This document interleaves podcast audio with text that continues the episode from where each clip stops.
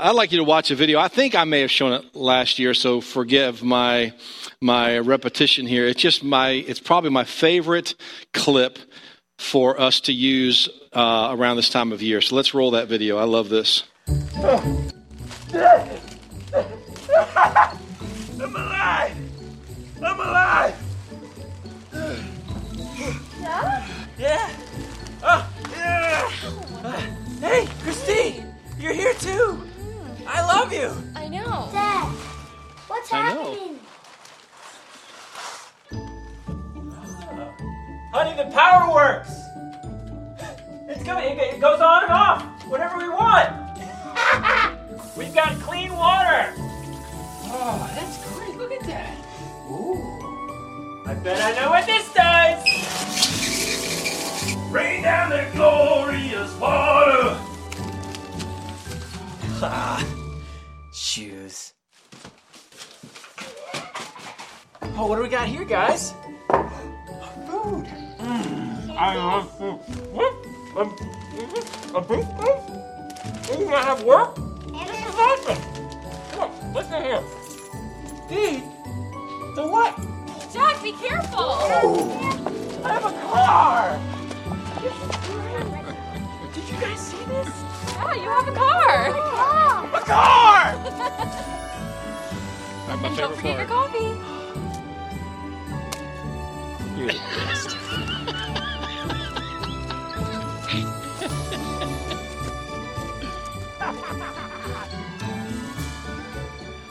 I mean, isn't that great? I mean, isn't that just.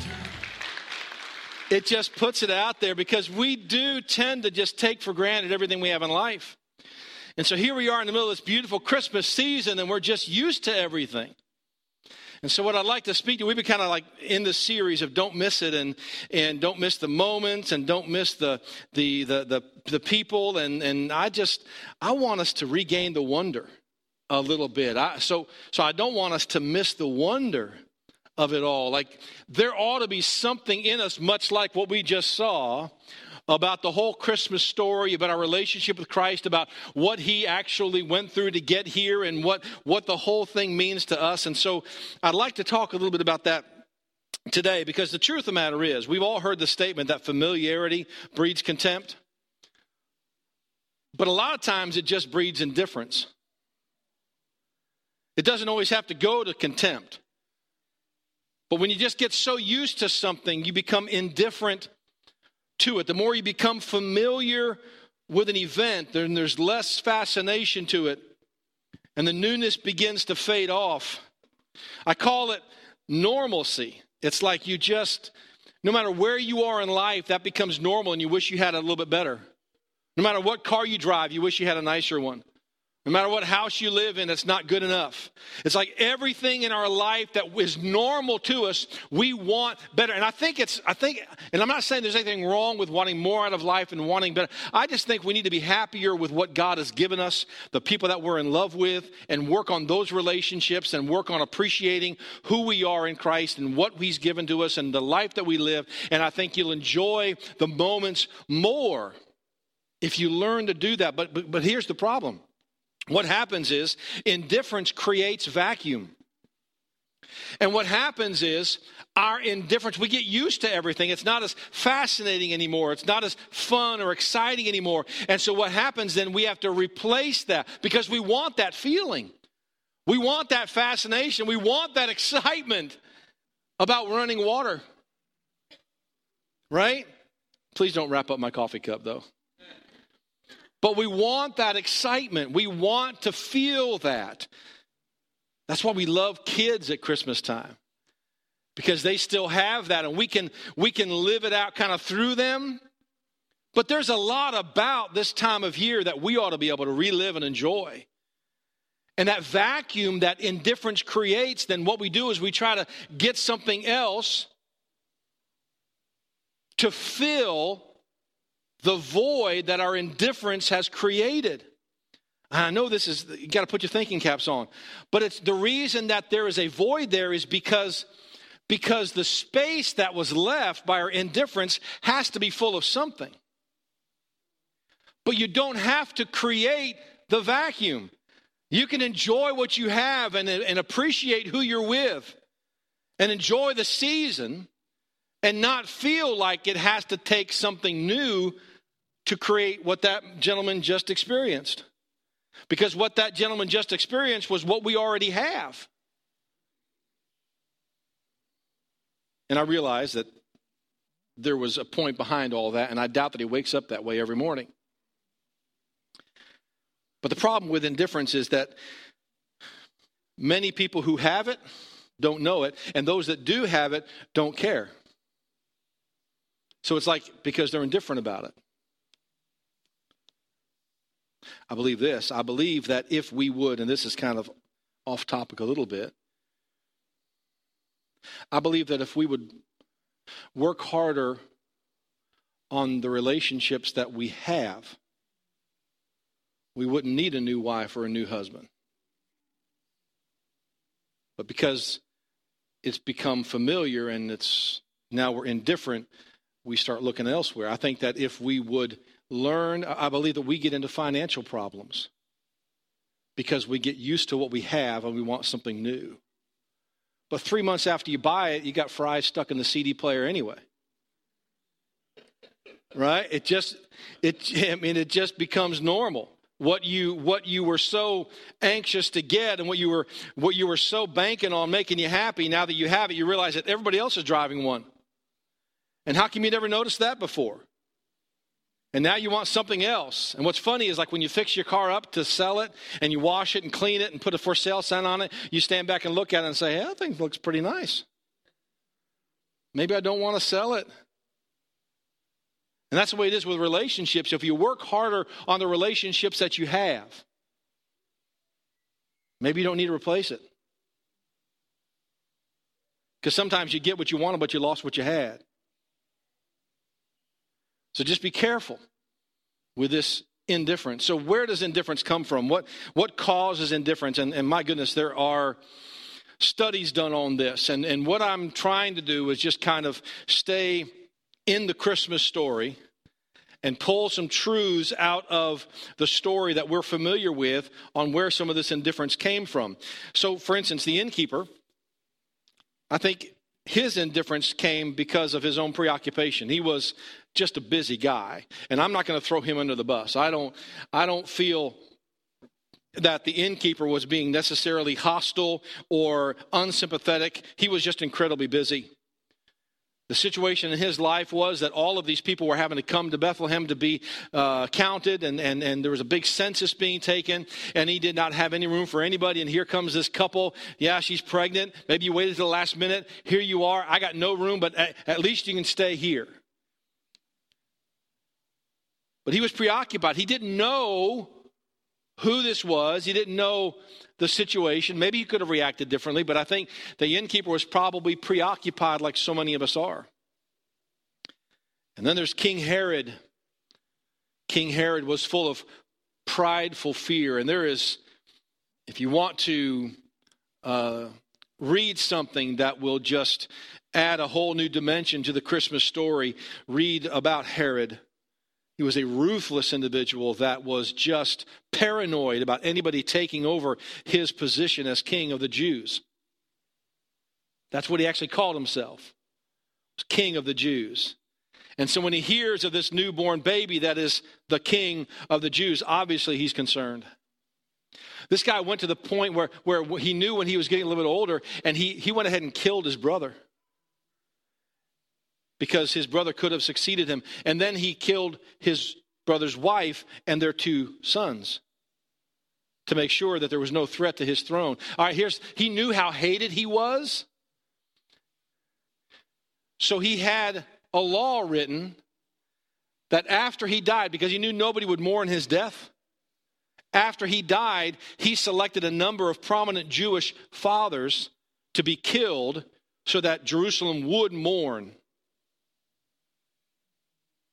They wouldn't mourn him, but he would make sure that they were mourning somebody. That's the kind of ruthless man Herod was. And so, yeah, he's full of prideful fear, and he didn't recognize who Jesus really was.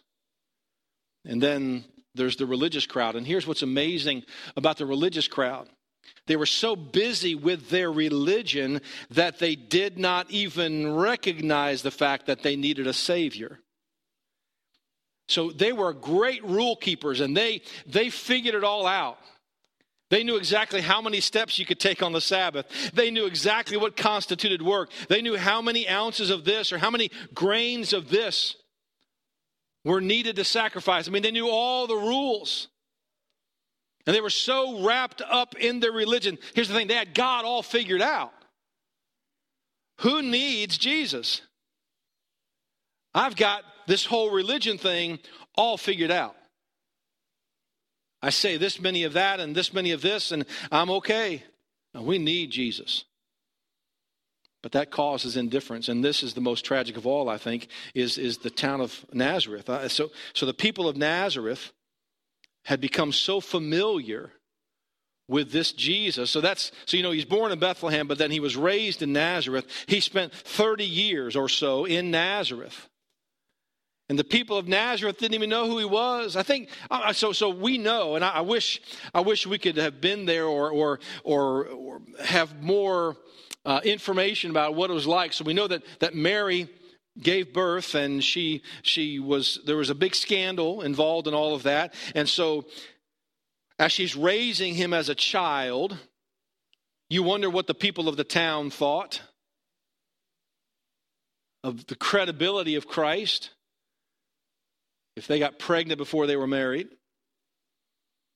And at the age of 30, he begins his ministry. He goes to the temple in Nazareth and he reads some scripture. And basically, as he's reading this scripture, he is saying, I'm the guy.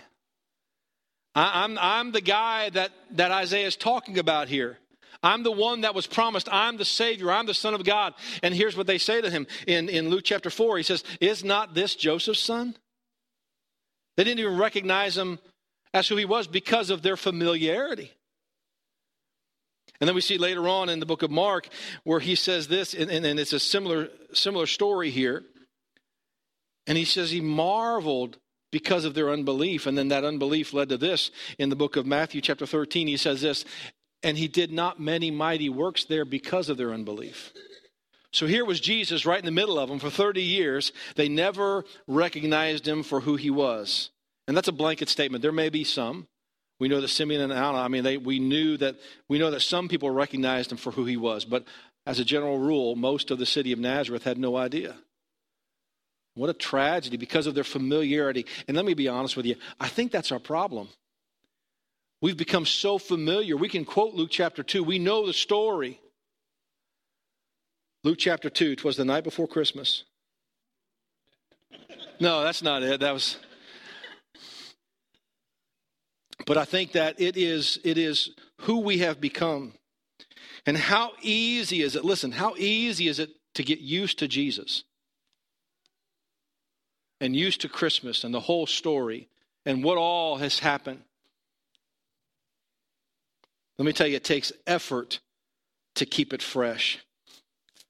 But the Old Testament in particular is full of God giving instructions to his people of Israel to do something intentional to remember an event, right? And the Bible is full of words like refreshing and rejoicing and remembering and reliving. The idea that, that God did something great and don't forget about it. Go back there and remember what that felt like.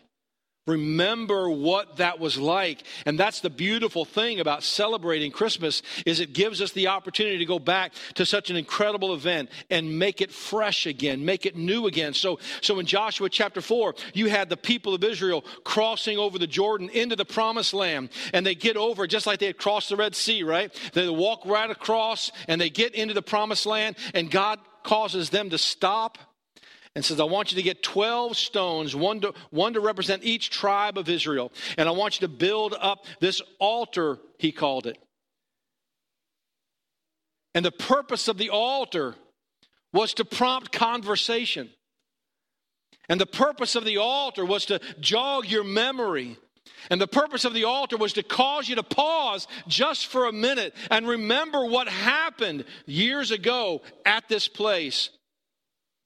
To when your kids go by and they're walking with your dad, and, and, and, and, you, and you go by and the kids say, Dad, what was, what was that all about? Why are those stones piled up like that? Let me tell you what happened here, son, and then you relive that. Altars were a beautiful way to remember major events or instances in our lives when you connected with God. I mean, a pile of rocks? Yeah.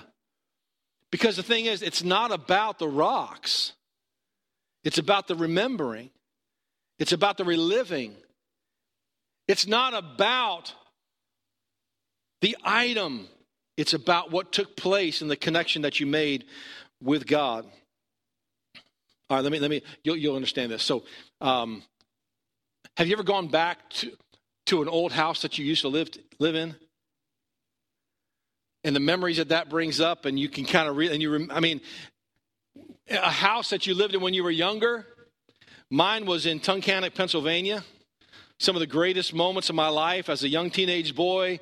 I was free. I had a little motorcycle I could ride around, and we were right in the middle of a bunch of cornfields and this big old house on five acres, and it was just a great place to grow up, surrounded by cows and corn. I couldn't hardly do any damage to anything. I think that's why my mom and dad lived there. To reduce the collateral damage of my existence. And so we, I hadn't been back there for years. We moved away when I was like 14, 15 years old. And so my wife and I get married, and on our honeymoon, we're driving up and we go through Pennsylvania. I said, I'd love to stop and take a look at this place. And so we drove down the dirt road in Tunkhannock. And even when we drove into the town, I got misty eyed. And I got a knot in my stomach, just all of the thoughts and, and all the places that I went with my mom and dad there and, uh, and all of the cool moments. And we even drove up to the, the hospital where my mom and dad used to work. And then we drive down this dirt road, and the house seems so small. It was like huge when I was a kid, but now it looks so dinky and small but all the memories that are there. It's listen there's nothing special about that place. It's all of the memories that were there. That's the reliving. That's the reconnecting. We have that in us. And that's what i'm saying. It takes work. It takes effort to go back there again and relive it. So let's not become indifferent in our relationship with christ. Create an altar. Do something intentional to reconnect you with where you were.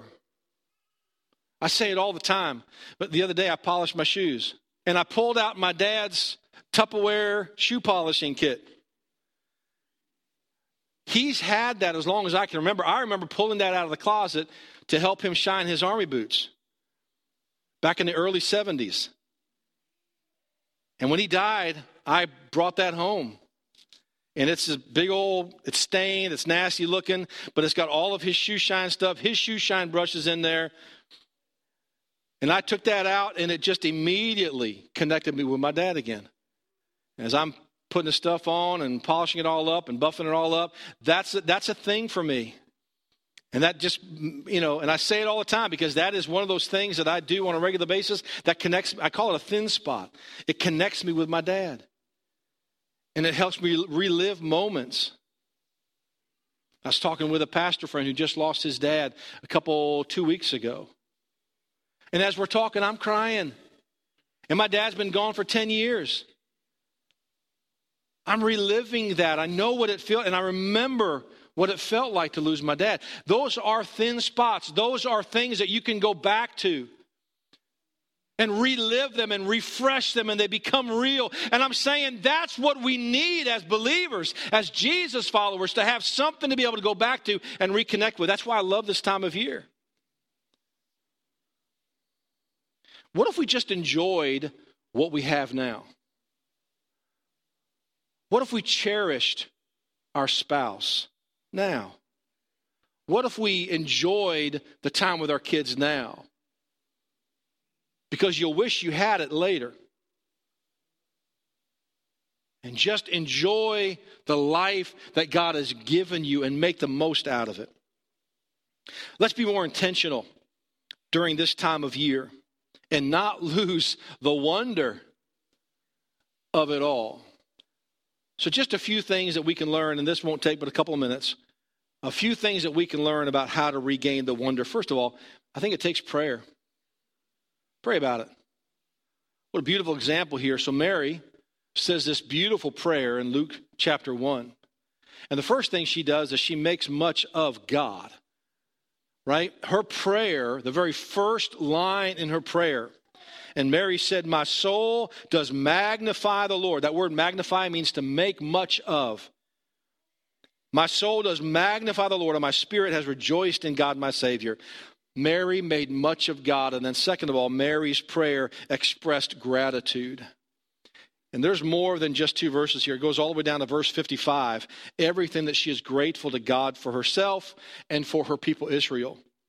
For he has regarded the low estate of his handmaiden. For behold, from henceforth all generations shall call me blessed. For he that is mighty has done to me great things, and holy is his name. Could I just ask you, when you pray, be genuine with God? Tell him how you're feeling. You know what's you know what's great? You don't have to be spiritual with God. He knows what you're really like.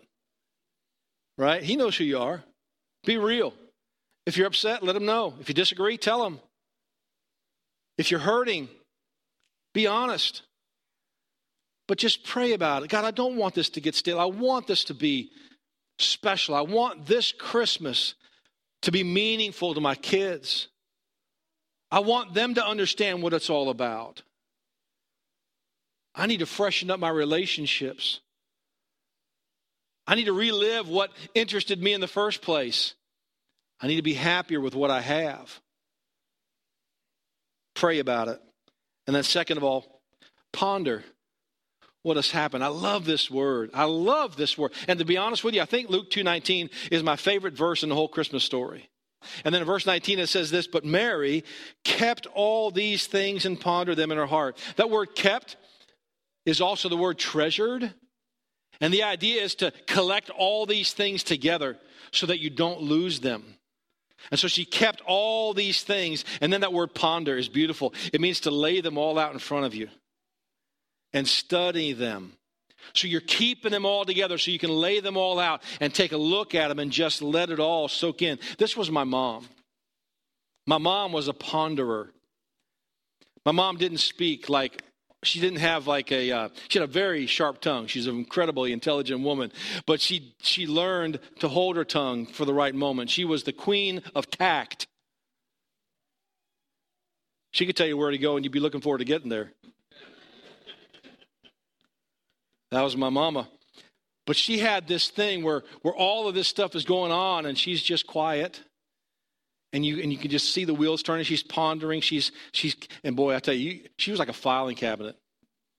Like she could pull something up from 30 years ago, and you don't even know that it happened because you've forgotten it by now. The problem with that is that she was so good at it that you really could never argue whether it happened or not, and she could make stuff up. And she had such a good track record, you wouldn't know that she my wife has that gift. like she says that we had this conversation, and I really don't think we had. But I know that I'm so bad at remembering things, I take her word for it. Um, and I don't make her produce documentation anymore. That's not good for relationships.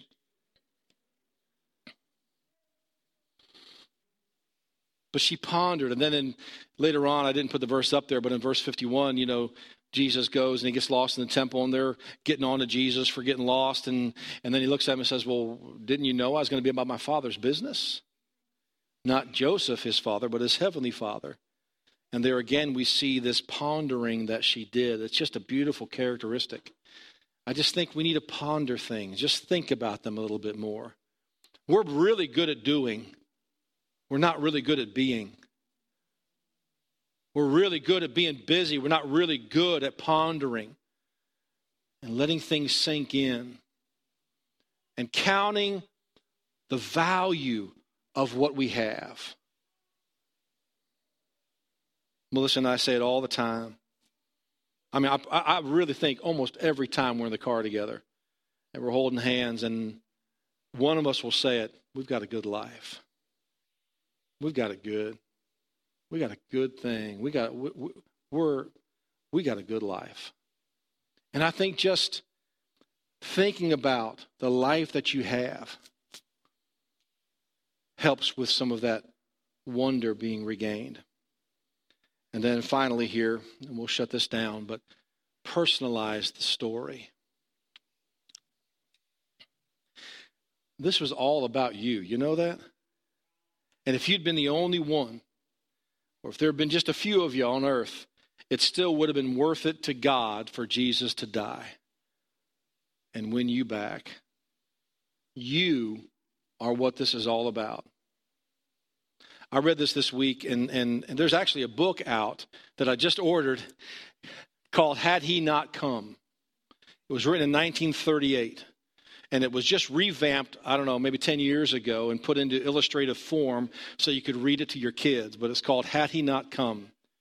And so there was a, a little shortened version of it that I found that a pastor wrote, and it basically is a very short Christmassy type story. And it says this A Christmas story was once published with a title, If Christ Had Not Come.